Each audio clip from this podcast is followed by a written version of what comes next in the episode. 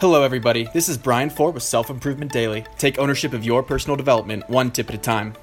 Well, this one I can personally relate to. If you tuned in yesterday, I talked about taking the GRE today and how a good score would be the beautiful culmination of a lot of hard work. Well, that's not quite how it worked out. I once again failed to meet my goal.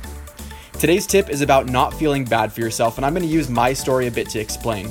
I'm obviously very disappointed with my score, which is fine because I put a lot of hard work into it, but I wanted to be better and I still feel bummed, but I did a few things that are helping me move past this in a productive way. First, ironically, was I felt bad for myself, but I only gave myself a 10 minute window. I took the time to get all of the excuses and complaints out of my system so I could start doing something more actionable.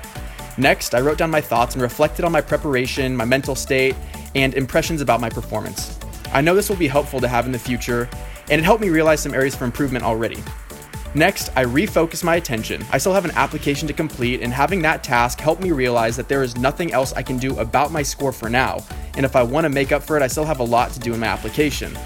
After getting some quality work done, I went for a run to squeeze the remaining emotion I had left in me and also push my body. Reaching my physical goal for the day gave me a small win that's helping build my momentum back up. And last, once I found a more objective emotional state, I called up a good friend of mine, someone whose opinion I really respect, and picked apart the takeaways from my experience for the day. All in all, I'm very happy with how I responded to the unfortunate news. And the thesis, again, don't feel bad for yourself because it's never going to help.